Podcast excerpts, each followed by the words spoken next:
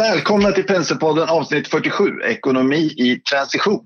Mitt namn är Daniel Ljungström. Det är speciella tider på många sätt. Flera av våra gäster har vi under våren framförallt då ringt istället för att ha i studien av coronaskäl. Tyvärr är det min tur denna gång. Jag har dragit på mig lite av en rinnande näsa. Så i väntan på resultat från coronatest jobbar jag hemifrån, vilket innebär att jag är den som ringer in till studion där dagens lysande stjärnor finns. I förra avsnittet av podden hade vi ett ämne som är lite av en vattendelare, får man väl ändå säga. Vi talade om life science-investeringar. Mycket grovt kan man säga att bland de mer erfarna investerarna så gäller att man antingen gillar området eller så ogillar man det. Men ingen är direkt oberörd. I Penserpodden nu då, i dagens avsnitt, ska vi avhandla ytterligare en vattendelare. Eller åtminstone något som historiskt har varit lite av en vattendelare. Nämligen hållbara investeringar. Jag har jobbat 20 år med att ta fram investeringsalternativ till kunder. Och många gånger så har det efterfrågats olika former av hållbara alternativ. Men det har också efterfrågas då de lite mer normala alternativen. När det väl sen har kommit till investering, till faktiskt köp, så har man nästan alltid valt bort det hållbara alternativet. Många gånger tror jag för att man är rädd för att det ska påverka avkastningen negativt. Sen ett par år så har dock intensiteten i den här utvecklingen ökat dramatiskt. Och det reella intresset för hållbara alternativ är nu så pass stort att jag skulle vilja påstå att det är dyrt att avstå. Det vill säga alla bör sätta sig in i det här då på olika sätt och vis. Det börjar också bli så, både utifrån lagstiftning och via investerarefterfrågan, att omfattningen på ämnet blir så långt att man, om man som investerare vill ligga i framkant, bör man bilda sig en direkt uppfattning. Och där tror jag inte så många är idag.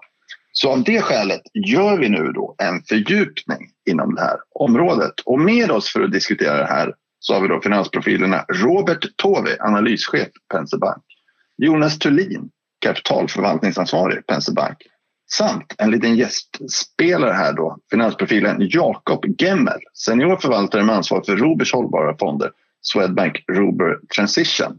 Därav namnet på podden. Välkommen till podden, Jakob. Tack så mycket. Du har jobbat 20 år på Robur. Och vi har tidigare haft ett flertal gäster i podden med bakgrund från just då Robur. Och då konstaterat att man kanske kan prata lite grann om en Robur-skola. Håller du med om det? Ja, det håller jag delvis med om. Och den skolan handlar väl mycket om fundamental analys, långsiktighet och aktiv förvaltning. Och om vi skulle skala ner det till dig då, hur påverkar det här dig som förvaltare? Är du allt det här? Jag försöker vara allt det här. Jag brukar säga att förvaltning, det är inte speciellt komplicerat, men det är svårt.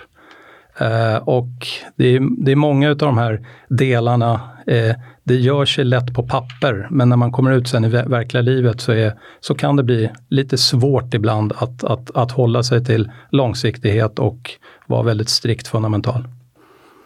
Ja. Om vi nu ska prata lite hållbarhet, och vi kommer ju spela in Jonas och Robert i podden ganska snart faktiskt då, så skulle man ju börja med att definiera begreppet hållbarhet. Vad är hållbarhet för dig, Jakob? För mig är hållbarhet verktyg att se en affärsmodell på ett lite annorlunda sätt än vad vi traditionellt har gjort det i form av enbart finansiell analys, så att säga. Utan det kokar ner till mig på att jag kan fundera på flera frågeställningar i en affärsmodell. Det är väl den grundläggande delen av hållbarhet, och den, om vi tar det stora dragen, så är det väl hållbarhet är ett sätt att förhålla sig till utmaningar och förändringar vi har i samhället i stort. Vilka fler, så att säga, då områden tittar du på? Ja, jag brukar säga att om vi i en traditionell analys tittar på, så att säga, avkastning på eget kapital på olika sätt, så om vi så att säga titta på flera delar, så kan vi ju faktiskt också fundera på avkastningen på humankapital, avkastningen på miljökapital, och avkastningen på det sociala kapitalet i ett bolag. Det är svårt att sätta siffror på det, men börjar man fundera på det så klarnar bilden oftast hur en affärsmodell eller hur ett bolag jobbar och är då långsiktigt mer robusta och kan stå emot så att säga de här framtida utmaningarna. Jonas, du då som också brinner för det här området på olika sätt. Hur definierar du begreppet? Jag tror Jakob är inne på en ganska intressant grej. Vi tänker lite grann på det som en faktor, form av French-faktor nästan. Att det blir ytterligare ett sätt att lägga till analysen och beroende på, och där finns det ju massa olika metodiker och sätt att angripa det här ämnet. Men om man gör det på... Om man nu ska sticka ut hakan lite, om man gör det mer framgångsrikt än det finns ju såklart misslyckanden som är alla faktoravkastningsstrategier, så kan man hitta värden i börsen som fungerar som en faktor helt enkelt. Så jag håller med om mycket som säger det. Jag tror att det vi kommer diskutera lite senare, det är ju att det finns ju bra många exempel på misslyckade metodiker för att angripa hållbarheten. Och det här är ju såklart en evolutionär process. Om man går tillbaka med gamla produkter, skulle tillbaka tiden 5-10 år och tittar lite grann på greenwashing-produkter som fortfarande finns i Stockholm som kallas för hållbara, men kanske inte riktigt motsvarar de kommande kraven på hållbarheten. Då finns det nog lite fällor där ute som inte lyckas fånga den här, vad ska man kalla det för, nästan överavkastning man får genom att sålla ut den här typen av bolag och affärsmodeller som Jakob nämner. Så jag håller med om det. Jag tror att det viktiga som investerare, det är ju att man måste hitta en metodik med vilken man kan så att säga skapa den här och hitta den här typen av bolag och därigenom också då vara med i den här processen. Är det här bra eller dåligt för avkastning då? Bara för att vi ska ta udden av den frågan direkt. Vad säger du, Jakob? Ja, jag är väl lite part i målet, men jag anser ju att om du är långsiktig, om du sysslar med fundamental analys och om du vill skapa avkastning över tiden, så är det här något positivt. Ja. Vad säger du, Jonas? Ja, absolut. Och vi tittar på, återigen, beroende på hur man snickar ihop den här verktygslådan, så vi räknar med att om man jämför med ett vanligt MSCI World Index, så ska då den metodiken vi väljer att följa ge ungefär 4-5% extra avkastning per år. Så det finns ju värden här historiskt och vi har också upplevt de senaste 3 åren då vi har förvaltat att de här bolagen har en annan affärsmodell. Sen får man ju också vara lite ärlig här och säga att de här bolagen tjänar ju också på trenden. Att vi får lite grann ett självuppfyllande profetia här. Att det finns vissa bolag där ute som är goda, men du kan använda det begreppet, det kanske är fel, men det finns definitivt sektorer som har problem att ta till kapital och då går kapitalet från det och då ramlar oftast in i andra änden då och ESG, så det är ett självspelande piano lite grann också. Så det är definitivt, om man missar eller bortser från hållbarheten, det är ju som att bortse från return on equity om man nu ska hårdra det lite grann, men det är så pass viktigt nu tycker jag. Men om man ska bryta ner det lite grann då, om vi säger självuppfyllande profetia, vad skulle ni vilja säga är drivan av den eventuella överavkastningen man kan få? Det vill säga mer avkastning än säg MSCI World eller OMX eller vad det kan vara för någonting. Är det bara att det är ett mode just nu som driver upp efterfrågan på aktierna och därmed avkastningen? Ja, alltså mode för mig är ganska korta cykler i någonting, breda byxor eller smala eller vad du har för någonting nu. Men jag provocera lite. Precis, jag tänker mer på det som att vi har precis börjat en ganska lång förändringsprocess där man kommer säkert skilja på vilka bolag och affärsmodeller som kommer locka till sig kapital helt enkelt. För det här kommer vara, så att säga, det blir varmare, vi blir äldre och vi flyttar in till storstadsregioner. Det är ingenting som är ett mode, utan det är någonting vi observerar och det är någonting vi måste så att säga reflektera över, och hittar vi lösningar på det och effektiviseringar, de bolagen som är där, de kommer nog, skulle jag vilja säga, ha en bättre profil än många andra. Och jag håller med, man kan lägga till, om man tittar på vissa saker som vi kvantifierar och värderar, då pratar vi barnarbete, vi pratar mångfald, diskriminering. Och där tror jag vi alla har en insyn, ja, det är kanske bättre med mer mångfald än mindre, och barnarbete är negativt. Om man bara gör den distinktionen och låt oss ta bort de bolagen som har problem med barnarbete. Redan där så börjar liksom sålla ur av världens alla bolag, och redan där kommer avkastningen. Så ibland lite grann, det här handlar inte bara om miljö i den bemärkelsen eller en aspekt.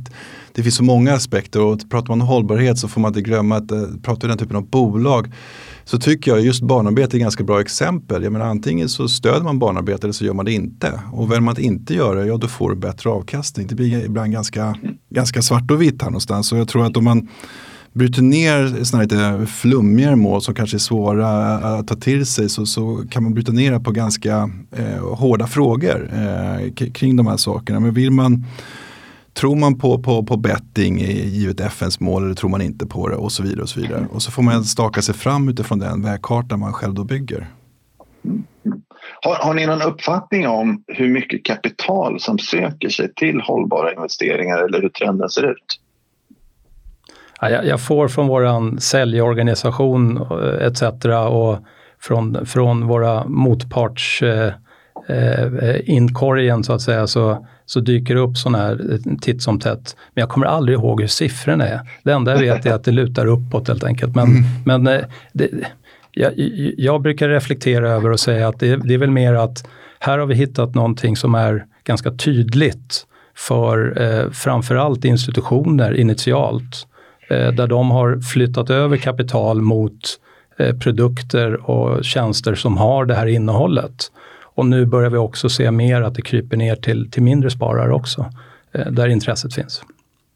Och jag kan lägga till det att en väldigt tydlig trend nu under andra, ja, vad blir det, slutet av andra kvartalet här under covid-19-perioden helt enkelt. Då har ju så kallade då ESG och hållbara produkter fått ett fantastiskt inflöde, och det är ju för att de bolagen som sållas fram, lite mer oberoende på vilken metodik som jag tjatar om man ska säga hamnar på, ligger oftast i framkant för lite, vad man kallar för det nya samhället med onlinekonsumtion och mycket, mycket IT såklart, och även bioteknik och annat.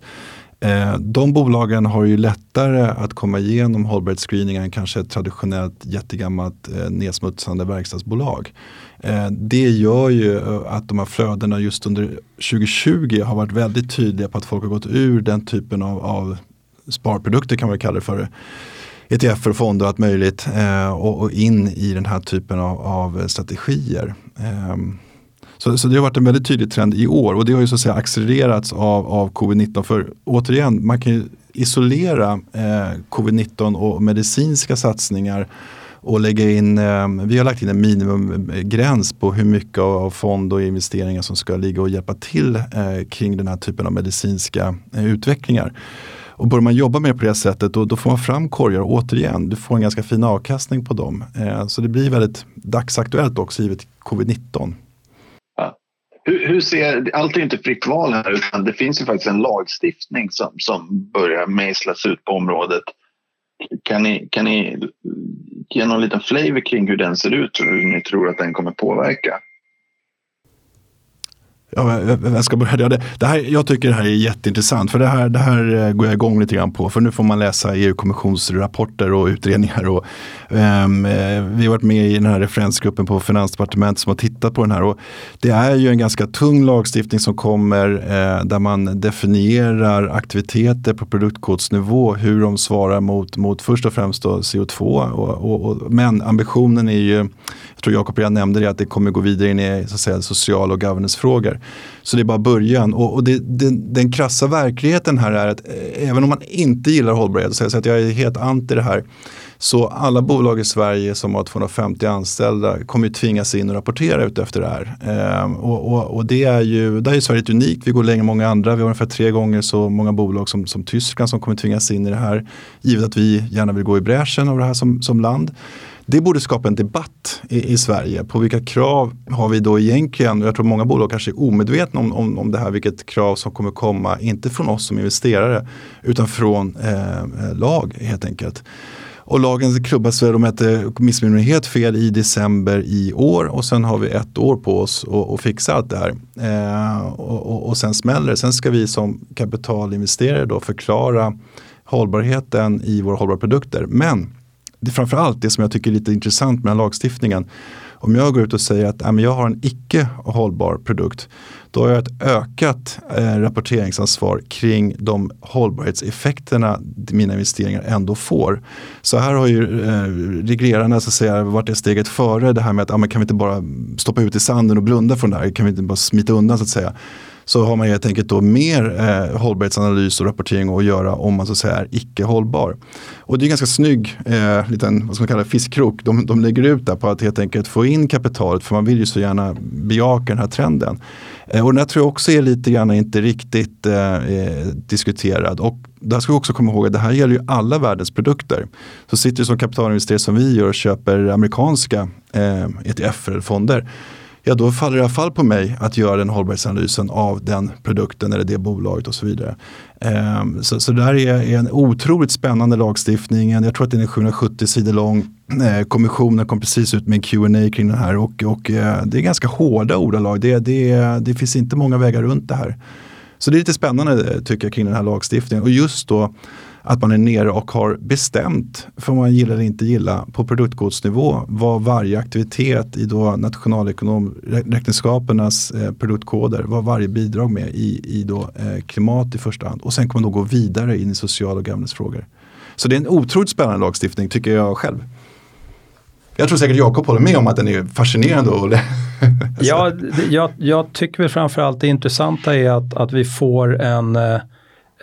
Man eftersträvar en tydlighet och att vi får mer data, vi får mer innehåll från bolagen där vi kanske har lite slarvigt klumpat ihop saker tidigare och mest tittat på vilken typ av intjäning och topline ett bolag har. Men nu får vi så att säga krypa neråt och för mig som fundamental förvaltare så tycker jag alltid det är bra. Tydlighet och transparens är bra i min värld. Om vi frågar dig då Robert, du har än så länge varit lite tyst. Hur skulle du vilja säga, hur förberedda är bolagen på den här trenden? Jag tror att de större bolagen är ju väsentligt bättre förberedda och jobbar ju med det här nu på ett väldigt aktivt sätt. Det går säkert att förbättra det här mångfaldigt fortfarande, men det är i alla fall en start. De mindre bolagen, och vi kanske kommer tillbaka till det senare, vi har ju gått igenom accessbolagen, det vill säga uppdragsanalysbolagen som vi har primärt och tittat på dem. De ligger ju långt efter. De tänker säkert hållbarhet sådär lite i allmänhet, men ibland så är det säkert brist på resurser och ibland så är de inte ens i kommersialiseringsskede, så att det är inte hållbarhetsfrågor som är deras primära fokus. Men när vi då har pratat med dem och sagt att vi ska göra en produkt kring det här, så har vi också försökt förklara att de krav som idag ställs på de större bolagen, de kommer att ställas på alla bolag så småningom.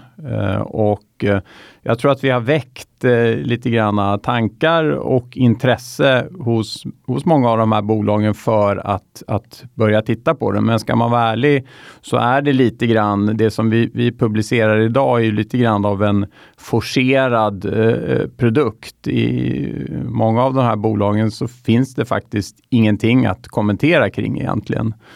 Hur reagerar de när du kommer och säger att du vill prata om det här? Ja, men de reagerar med rätt stor förvåning och faktiskt undrar vad syftet är och vad som ska komma ut av det.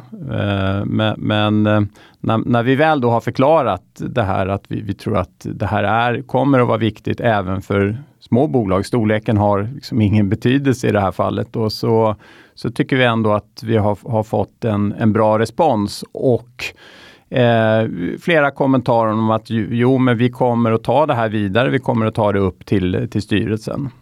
Och Så vi gör ju inte något anspråk i den här publiceringen att på något sätt liksom komma ut med en helhetstäckande produkt, utan det är ett första steg och vi vill hjälpa bolagen att börja fundera kring de här frågorna. Jag kan flika in också att vi som en stor aktör, på tal om Roberts kommentar om större bolag, så har ju vi ganska många kontakter i dagsläget just kring de här frågorna. Och vi märker ju att bolagen de har observerat, de är förberedda, men de är fortfarande i frågeställningsläge så att säga. Så att det har kommit snabbt på många, och vi är inblandade också i många diskussioner med bolag där vi är stora ägare och stora bolag som vill ha våra synpunkter också. Så att vi som aktörer i marknaden har också möjligheter att påverka och lägga in partsinlager så att säga i det här. Verkligen, jag tror investerare har verkligen ett guldläge här att ha möjlighet att påverka framtida utveckling. Och jag tror också att det finns ett bra läge att påverka säljsidan. För att om man ska vara krass och ärlig så ligger ju säljsideanalys långt efter köpsidan. Investerarna, när det gäller att titta på de här frågorna i lite mer detalj. Det gäller inte minst oss. Nu har vi tagit ett första kliv här. Vi har konkurrenter som också har tagit ett första kliv, men det är ju långt bort ifrån. Det är ju definitivt inte ett fokusområde för säljsidan än så länge. Nu sitter jag lite på distans, Robert, och du har ju nämnt din produkt lite grann här. Men vi kommer återkomma till den. Jag har några punkter där du bland annat ska få prata lite grann om den. Om man sammanfattar den här delen av diskussionen lite grann, kan man säga att det verkar finnas ett litet avstånd mellan kraven på förvaltare härifrån och framåt och där bolagen befinner sig idag?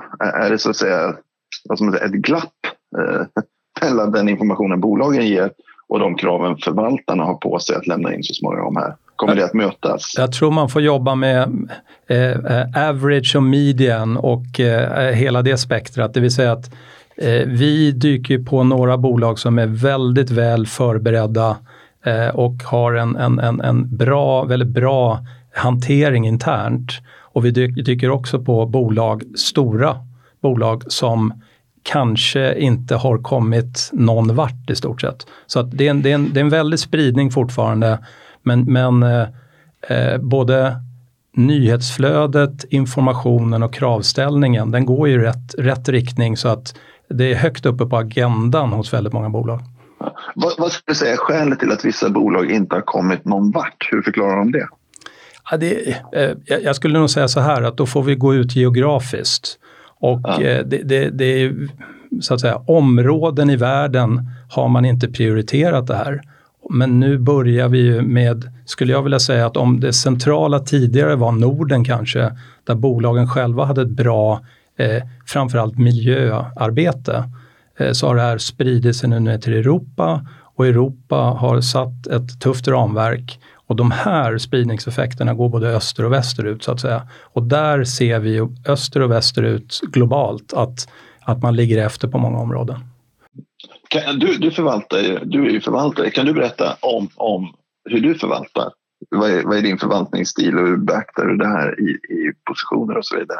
Ja, jag har ju liksom, om man tar ett steg tillbaka så är det väl den filosofiska tanken vi har, hur vi ska kunna skapa någon sorts överavkastning eller meravkastning, den bygger på det så kallade tidsarbitraget. Det vill säga att är vi långsiktiga så kan vi troligtvis skapa avkastning om vi gör en grundläggande och bra analys som leder till en tes, och sen får vi vara ägare och ha dialog och påverka bolagen. Så att jag jobbar med med koncentrerade portföljer, fundamental analys och långsiktiga tankar gällande investeringshorisonten. Hur stort AN förvaltar du? Drygt 30 miljarder i, det är väl egentligen 3 olika produkter, men mina huvudprodukter är ungefär 20 miljarder i. Och geografiskt, hur avgränsad är du då?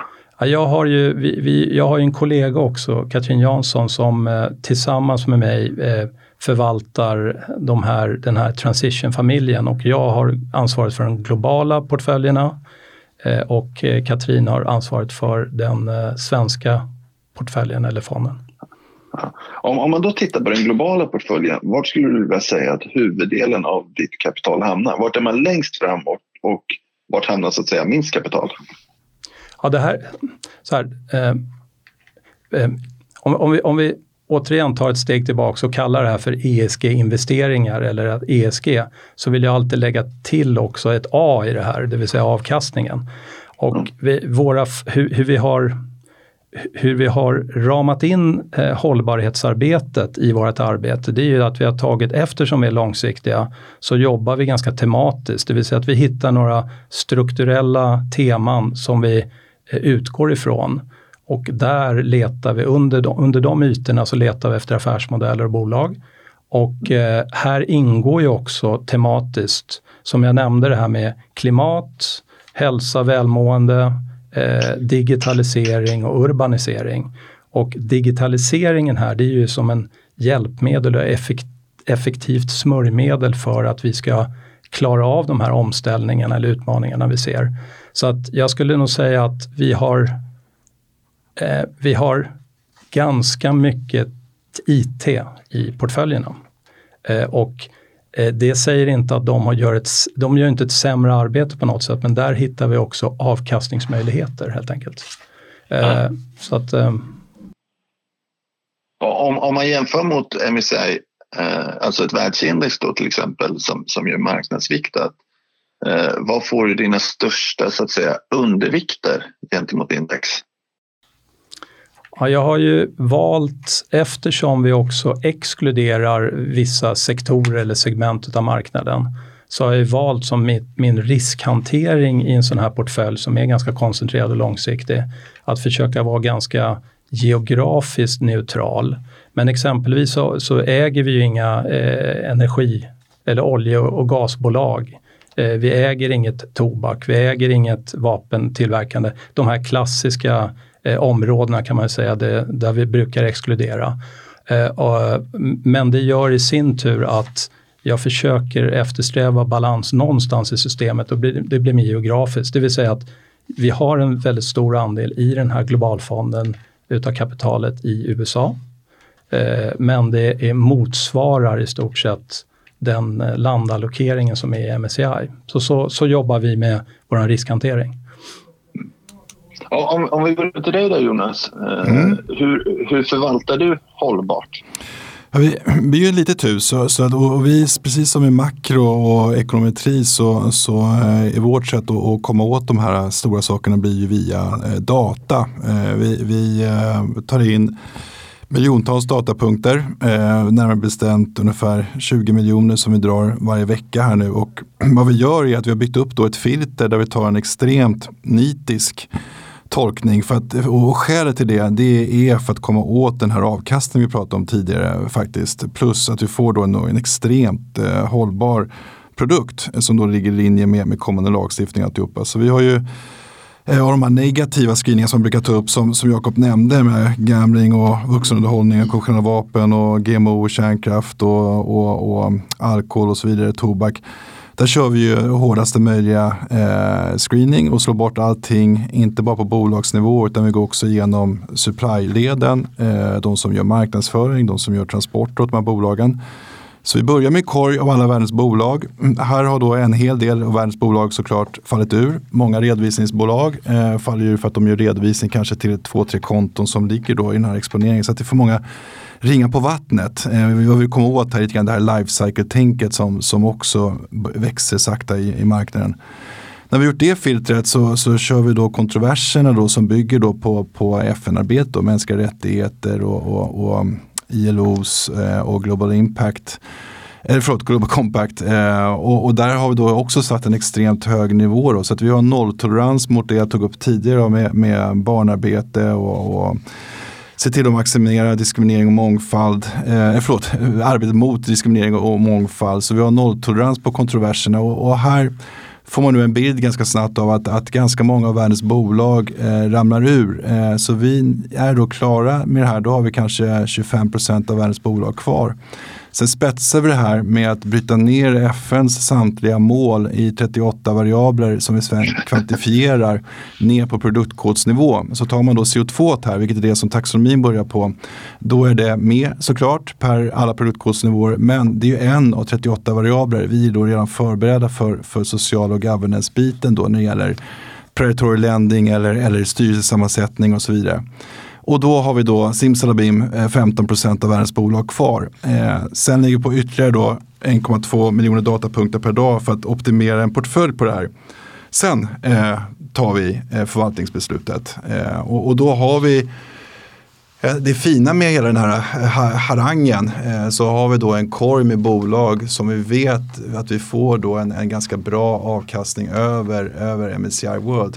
Sen är vi helt oberoende sektorer, eller vi följer inga sektorer eller geografiska inriktningar, så att portföljen i år är ju fullmatad då av amerikanska bolag inom tech och biotech och annat som vi nämnde tidigare och IT såklart. Sen så utvärderar vi det här hela tiden då med viss trögrörlighet för att kunna påverka också. Så det här är en ganska tung systematisk modell byggt upp, men det är också en konsekvens att vi är ett litet hus, vi måste jobba på det sättet för att få det hanterbart helt enkelt också, om man ska vara helt ärlig. Ja. På hur du använder ett litet modeord här, taxonomin, som jag misstänker att en och annan inte hänger riktigt med. Kan du bara snabbt på 30 sekunder förklara begreppet? Det är de här 770 sidor med lagstiftning som kommer dimpa ner här i vinter. Ska vi klubbas i december, om jag förstod kommissionen rätt här nu senast. De kom med en Q&A här förra veckan. Och sen så har man ett år på sig, och egentligen vad det går ut på är att man har då bestämt på produktkodsnivå vad olika aktiviteter leder till för CO2-påverkan. Och sen så måste du mappa upp det efter det där, både som företag, om man då har över ett visst antal anställda, 250 för Sverige då, och som förvaltare för egentligen allt du gör, hållbart eller icke hållbart. Och det roliga är att det här får inte heller glömma bort att det här är redan gjort. Det finns massa produkter och leverantörer och företag som är klara med det här. Så att ibland brukar jag vända mig, om man ska vara lite provocerande mot Sverige, så ibland vill vi gärna se att vi är långt framme. Men vi får inte glömma bort det att det finns stora hus som redan är klara med det här och kan leverera den här typen av rapporter redan idag. Vi är ett av dem, men vi är en extremt liten aktör, men vi har tagit rygg på de stora kapitalägarna där ute i världen. Så att det händer mycket väldigt fort. Det kan man ju konstatera. Ja. Ja. Robert, du då på analyssidan har också även du tagit fram lite av en produkt. Berätta om den.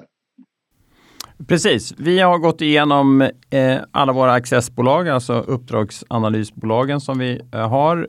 Vi har pratat med dem, vi har pratat med ledning, personal och i vissa fall styrelser för att få reda på hur man ser på hållbarhet idag, vilka planer man har och kanske också försöka utröna om det finns någon aktör eller några aktörer som väldigt tydligt bidrar till en förbättrad hållbarhet.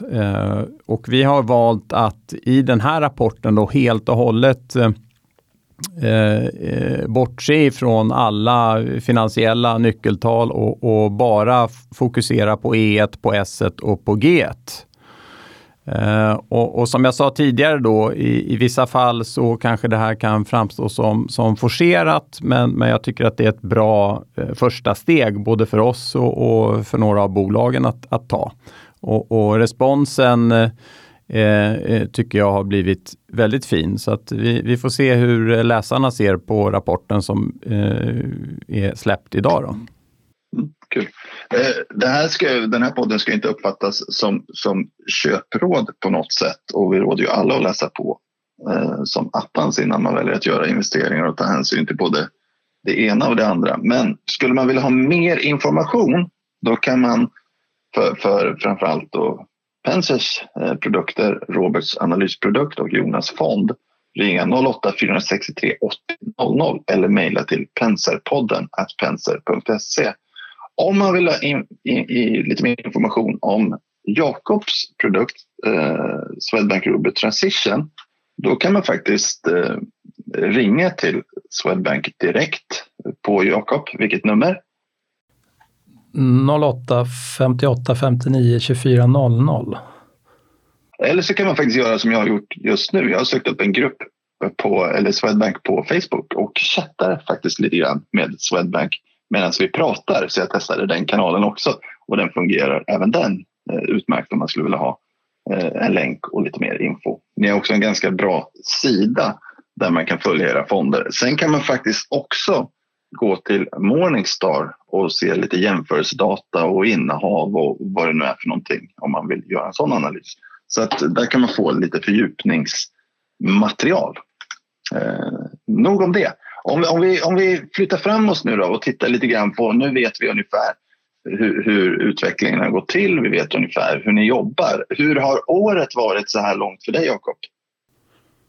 Ja, det är ganska som vanligt, det vill säga ständig kontakt med de bolag vi äger. Jag har väl haft ett 25-tal möten via telefon den här gången med bolag alltifrån Japan till USA och däremellan. Och det är mer att jag underhåller de idéerna jag har och kontrollerar de innehav jag har, så att säga. Så att det är ett ganska tålmodigt jobb som fortsätter helt enkelt. Sen har vi haft en oändlig massa volatilitet och nya situationer här. Och det jag har letat efter framförallt är ju hur bolagen som vi äger i Transitionfonden, hur de har reagerat på det här, och då är det framförallt socialt helt enkelt. Och det har varit jätteintressant att följa, och det har varit otroligt intressant att prata med företagsledarna om hur de tänker och reagerar. Och det tydliga är nog att väldigt många som haft som har en global verksamhet kunde ganska snabbt hitta signaler ifrån Kina och gjorde omställningar så att säga i verksamheten både i Europa och i USA utifrån de förutsättningarna som man fick på gällande information från Kina. Så att jag tycker jag har fått ganska mycket bra svar ifrån bolagsledningarna hur de har agerat i en sån här, när man släcker och låser ekonomier över hela världen så att säga.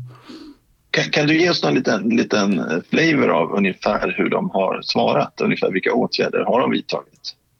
Ja, exempelvis väldigt tidigt ut, en av våra innehav, Ecolab, som är en global spelare de växte upp som ett sanitetsbolag kan vi säga, att för framförallt hotell och snabbrestauranger, hur man håller ytor och bestick, lakan etc. rena, och det har de system och lösningar för, och som sen har utvecklats till också att vara industrivattenbolag, det vill säga att bolag med framförallt produktion som kräver mycket vatten, att de jobbar med att få det här mer lönsamt och minska vattenförbrukningen. I april så var så kallade vdn till ett möte och gick igenom på en timme hans tankar kring hur han ville agera i ett sånt här läge med sina anställda, hur de jobbade med sin produktion, hur de så att säga tacklar ett sånt här problem. Och både ifrån likviditetshållet, det vill säga både balans- och resultaträkningen, och hur de hanterar sina anställda. Jag tycker det var ett lysande exempel på att hans uppfattning var att jag har ungefär 20 000 säljare där ute. Min uppgift är att försöka hålla alla vid liv så att säga. Dels det, och jag vill ha kvar alla de här anställda för det här är bolaget. Och det tyckte jag, det skickade jättestarka signaler för mig i varje fall, att man agerar och reagerar på rätt saker. Skulle du vilja säga, skulle man kunna dra det så långt som att de globala företagen klarar en sån här kris lite bättre då än de lokala bolagen? Ja, jag är för ärrad för att svara ja eller nej på sånt där. Det brukar bli mer ett nja.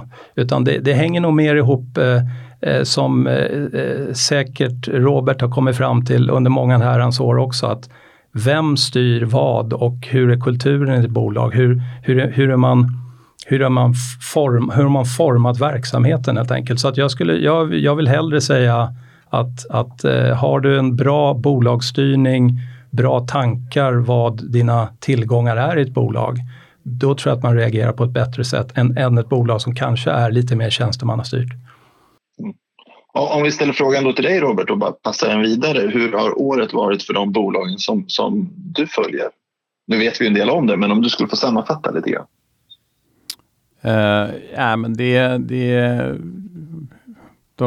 Vi möts ju fortfarande av kommentarer om att vi befinner oss i en unik situation och vi får se lite grann vad hösten har att komma med och vad det här leder till långsiktigt. Jag tror att det som jag har reagerat på främst så här långt, det är nog flera av de svenska storbolagens, deras ledningars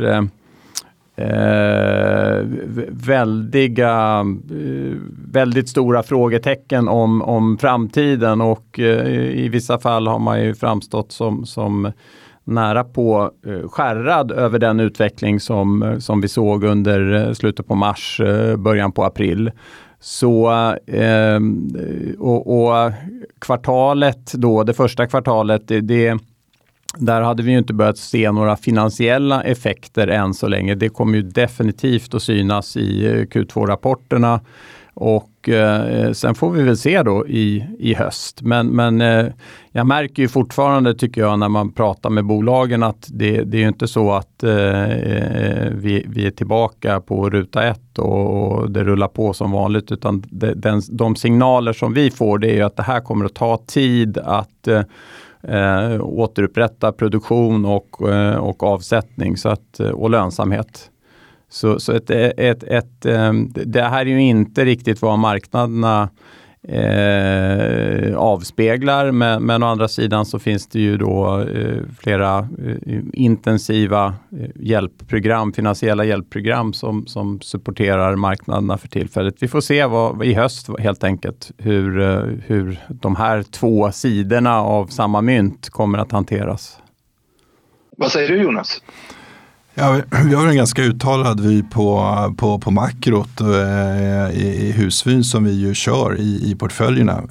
Så att det har ju varit ett för globala aktier år ett bra år. Vi är upp på de allra flesta portföljerna. Och det är ju ganska koncentrerad, både när det gäller hållbara och så att säga, mindre hållbara investeringsprodukter vi har. Så vi har väl varit med och rida på det som just nu ser ut som ett ganska fint V i återupphämtningen som vi har i USA. Och det gör ju att vi har börjat skifta om i portföljerna mot konsumentkategorier. Gamla, klassiska, stora konsumentbolag. Och där märker man också inom hållbarhetsprofilerna att de bolagen bör också komma igenom där. Inte riktigt tungt än. Men det gör att fältet ökar. Dels att bolagen anpassar sig efter kommande lagstiftning, såklart. Men sen också att fler och fler sektorer är med i den här börsrallet då, till följd av då den makroupphämtningen som började i april. Och det är ju en case vi sitter kvar vid. Vi tycker att datan bekräftar det här mer och mer. Och jag stackar ut hakan här inom media förra veckan så man får snart leta efter en makrodata som inte stödjer den här uppgången. Så vi är väl tillförsiktigt positiva, eller kanske inte så tillförsiktigt, vi sticker ut hakan kanske ganska mycket, men det har ju betalat sig hittills i år, så vi fortsätter köra den vyn som det ser ut nu. Om man skulle titta lite grann på Jakob i ditt fall, finns det något bolag som du skulle vilja påstå är signifikant för portföljen som vad ska man säga, säger något om dig som investerare och som du håller i lite extra? Nej, det kokar ner till för mig skulle jag tro. Jag kan dra en liten anekdot. Jag var på en sån här fondutvärdering från en plattform och de ställde 1000 frågor och i slutet så konstaterade de att jag var growth. Mm. Och då tittade jag på dem lite grann och sa nej, det kan jag inte säga att det är. Nej, jag är kvalitet, sa jag då. Liksom så här, nej, men enligt Morningstar och allting så är du growth. Och det är väl, det skulle väl i sådana fall vara, mitt kännetecken är väl att eftersom jag är långsiktig så letar jag mer efter stabila affärsmodeller. Och min förväntansbild på avkastningen, den kommer ifrån det operativa resultatet och man håller sina värderingar så att säga. Så att jag är nog, skulle du gå igenom min portfölj så skulle jag nog, så kommer du nog hitta ganska många kvalitetsbolag. Mätt som en god avkastning på kapitalet, en jämn avkastning på kapitalet och goda möjligheter till återinvestering. Kan du ge något exempel på ett namn som uppfyller de här kvaliteterna? Ja, definitivt. Min största position, Microsoft. Som jag tycker har liksom ömsat skinn över åren och blivit gått ifrån att vara ett produktbolag för konsumenter som drivs av cykler på PC-sidan till att bli en central mittfältare för bolag, hur de utvecklar sitt arbete kring digitala tjänster och lösningar. Och har dessutom tagit ett otroligt intressant initiativ gällande sitt klimatavtryck. För några veckor sedan var man ute och sa att de ska ha ett negativt avtryck här i 2030. Så att de pushar det helt enkelt. Och det tycker jag är väldigt intressant. Om vi flyttar frågan till dig, Jonas, vad skulle du säga på ungefär motsvarande frågor? Ja, lite kul. Vi delar positioner på Microsoft. Jag misstänker att vi kanske har lite mindre andel av Microsoft. Men vi har med i bolaget också. Sen tog jag faktiskt med 3 namn. 2 börsraketer i år då. Nvidia som gör processorer för deep learning och inom artificiell intelligens som inte bara har fantastiska bolagsresultat utan också då är extremt fint ur ett hållbarhetsperspektiv. Och det andra och de har gått upp 54% i år. Sen har vi BioMed som är upp 46% som ju såklart som du förstår hjälper våra portfölj väldigt mycket. Och då, de gör ju då medicinsk utrustning helt enkelt. Bland annat ett som inte har blivit en storsäljare än, men det är batteridrivna hjärtan som är ett sånt här tillväxtområde som är ganska intressant. Och sen lite mer på europeisk hemmamarkt så har vi också Novo Nordisk med i portföljen.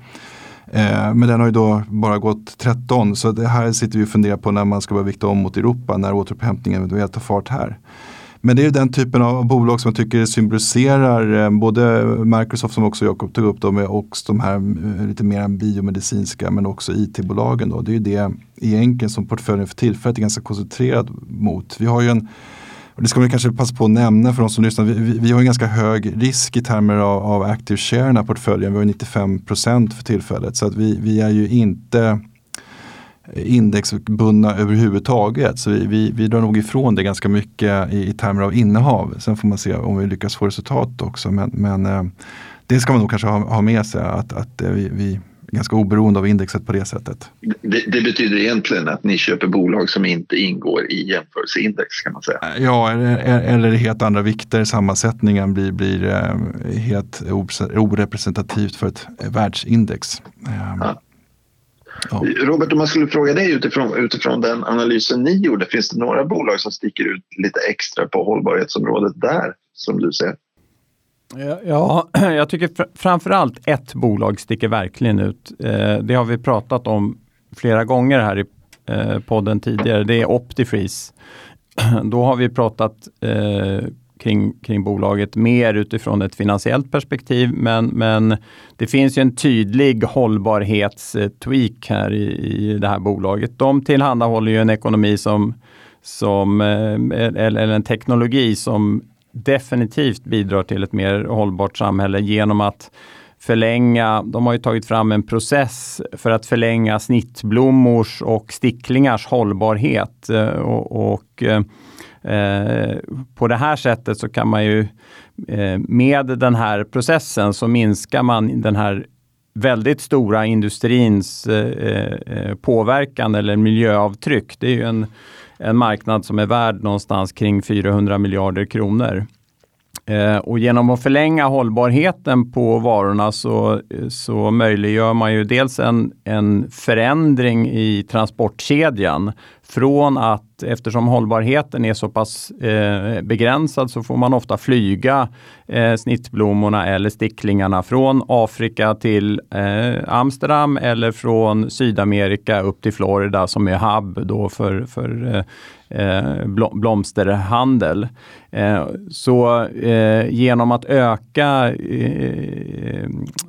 hållbarheten då så kan man också gå över till andra transportmetoder som är mindre miljöpåverkande. Och det här tycker vi är jättespännande då utifrån ett hållbarhetsperspektiv. Sen så är ju själva processen och bolaget som sådant väldigt intressant. Så det är väl framförallt OptiFreeze jag skulle vilja lyfta fram. Jag tycker att East Nine har en fin målagenda där ett mål är att ha 100% miljöcertifierade fastigheter 2030. Idag är det 72%. Så att de har ju en bra väg att vandra, men en fin målsättning i alla fall. Vi börjar ju närma oss slutet på podden lite grann nu då. Finns det något område, ni som experter, som vi borde belysa lite grann innan vi börjar avrunda? Vad säger du, Jakob? Nej, det gör jag väl inte. Jag försöker tänka efter medan jag pratar här. Men du träffar ju en del retail-investerare när du är ute i bankerna och pratar om fonden. Hur upplever du att privatpersoner ser på hållbarhet och investeringar?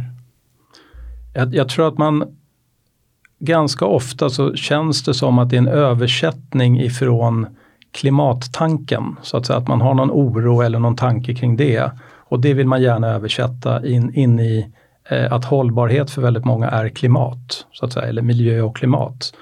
Och det är en observation och jag tror att det i sin tur också tillsammans med den här taxonomin som vi nu har förklarat och så att säga när vi ska bygga upp framförallt Europa men andra delar av världen efter covid-19 här att klimat är en väldigt stor satsning.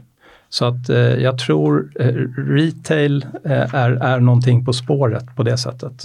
Att det kommer vara väldigt centralt både gällande finansiering och investeringar. Mm. Vad säger privatinvesterare till dig, Jonas? Jo, men absolut. Det är ett jättestort intresse från institutioner till privatinvesterare. Vad man efterlyser nu, upplever jag, det är ju transparens och härledning och kvantifiering. När vi säger hållbart, men vad menar vi? Kan vi bevisa det? Kan vi föra ett resonemang och faktiskt se det på... Ja, nu har jag sagt att man kan ta på det, men i alla fall mentalt kan ta på det. Det tror jag är väldigt viktigt och där gör ju faktiskt taxonomin ett ganska bra framsteg som vi får fler och fler aktörer att börja sätta nuffre på det. Och det tror jag är bra. Sen en trend som jag tror kommer komma hit också, det är det vi ser lite grann i USA redan, att företag stuvar om sig. Du kanske har ett affärsområde som du helt plötsligt inser att det här stoppar min möjlighet att få in kapital. Vi lägger ut det i ett enskilt bolag och så behåller vi det andra mer då hållbara i ett annat bolag. Det finns ett väldigt bra exempel med Smith & Wesson som gör handpuffror som är en sån här no-no som har styckat upp bolaget. Och det är lite intressant. Så det kan säkert vara en trend som kommer hit också att man börjar så att säga bena upp det här mer. Och det är egentligen bara bra i den bemärkelsen att då ökar transparensen. Som investerare kan du välja ännu lättare och ännu mer effektivt vilken exponering du är beredd att ta i din portfölj. Så det var ett långt svar på frågan kanske, men... Jakob, ja. En liten grej som vi tycker är lite rolig att göra med våra gäster, det är att låta dem rekommendera en bok. Våra lyssnare är ju investerare många gånger. En bok som gör dem till kanske lite bättre investerare eller människor. Har du ett boktips till oss? Ja, definitivt. Det är en bok som jag ständigt återkommer till och den är, vad ska jag säga, vid första anblicken så kändes den lite pretentiös. Men nu när jag har bläddrat i den och så att säga gått tillbaks till en mängd kapitel så är det faktiskt ett otroligt bra hjälpmedel och den heter Atomic Habits och är skriven av en ganska ung kille som heter James Clear. Och hans tes är att vårat driv att förändra saker hos oss själva Han ger oss bra hjälpmedel för att göra förändringar på saker man vill förändra. Stort tack Jakob för ditt deltagande och tack Jonas och Robert och ha en jättefin midsommar allihopa. Tack så mycket. Tack så mycket. Tack så mycket.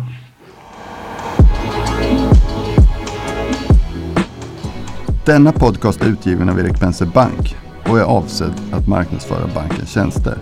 Vissa bolag som nämns kan därmed ha något samarbete med banken i form av fondförvaltning, analystjänster, certified advisor-uppdrag med mera. För mer information om dessa tjänster, fondförvaltning och även bankens hantering av eventuella intressekonflikter vänligen se bankens hemsida www.penser.se. Vänligen notera att investeringar i finansiella instrument inklusive fonder är förknippade med risk. Historisk avkastning är en garanti för framtida avkastning. De pengar som placeras i finansiella instrument kan både öka och minska i värde och det är inte säkert att du får tillbaka hela det insatta beloppet. Ingen del av Penserpodden ska uppfattas som investeringsrekommendation.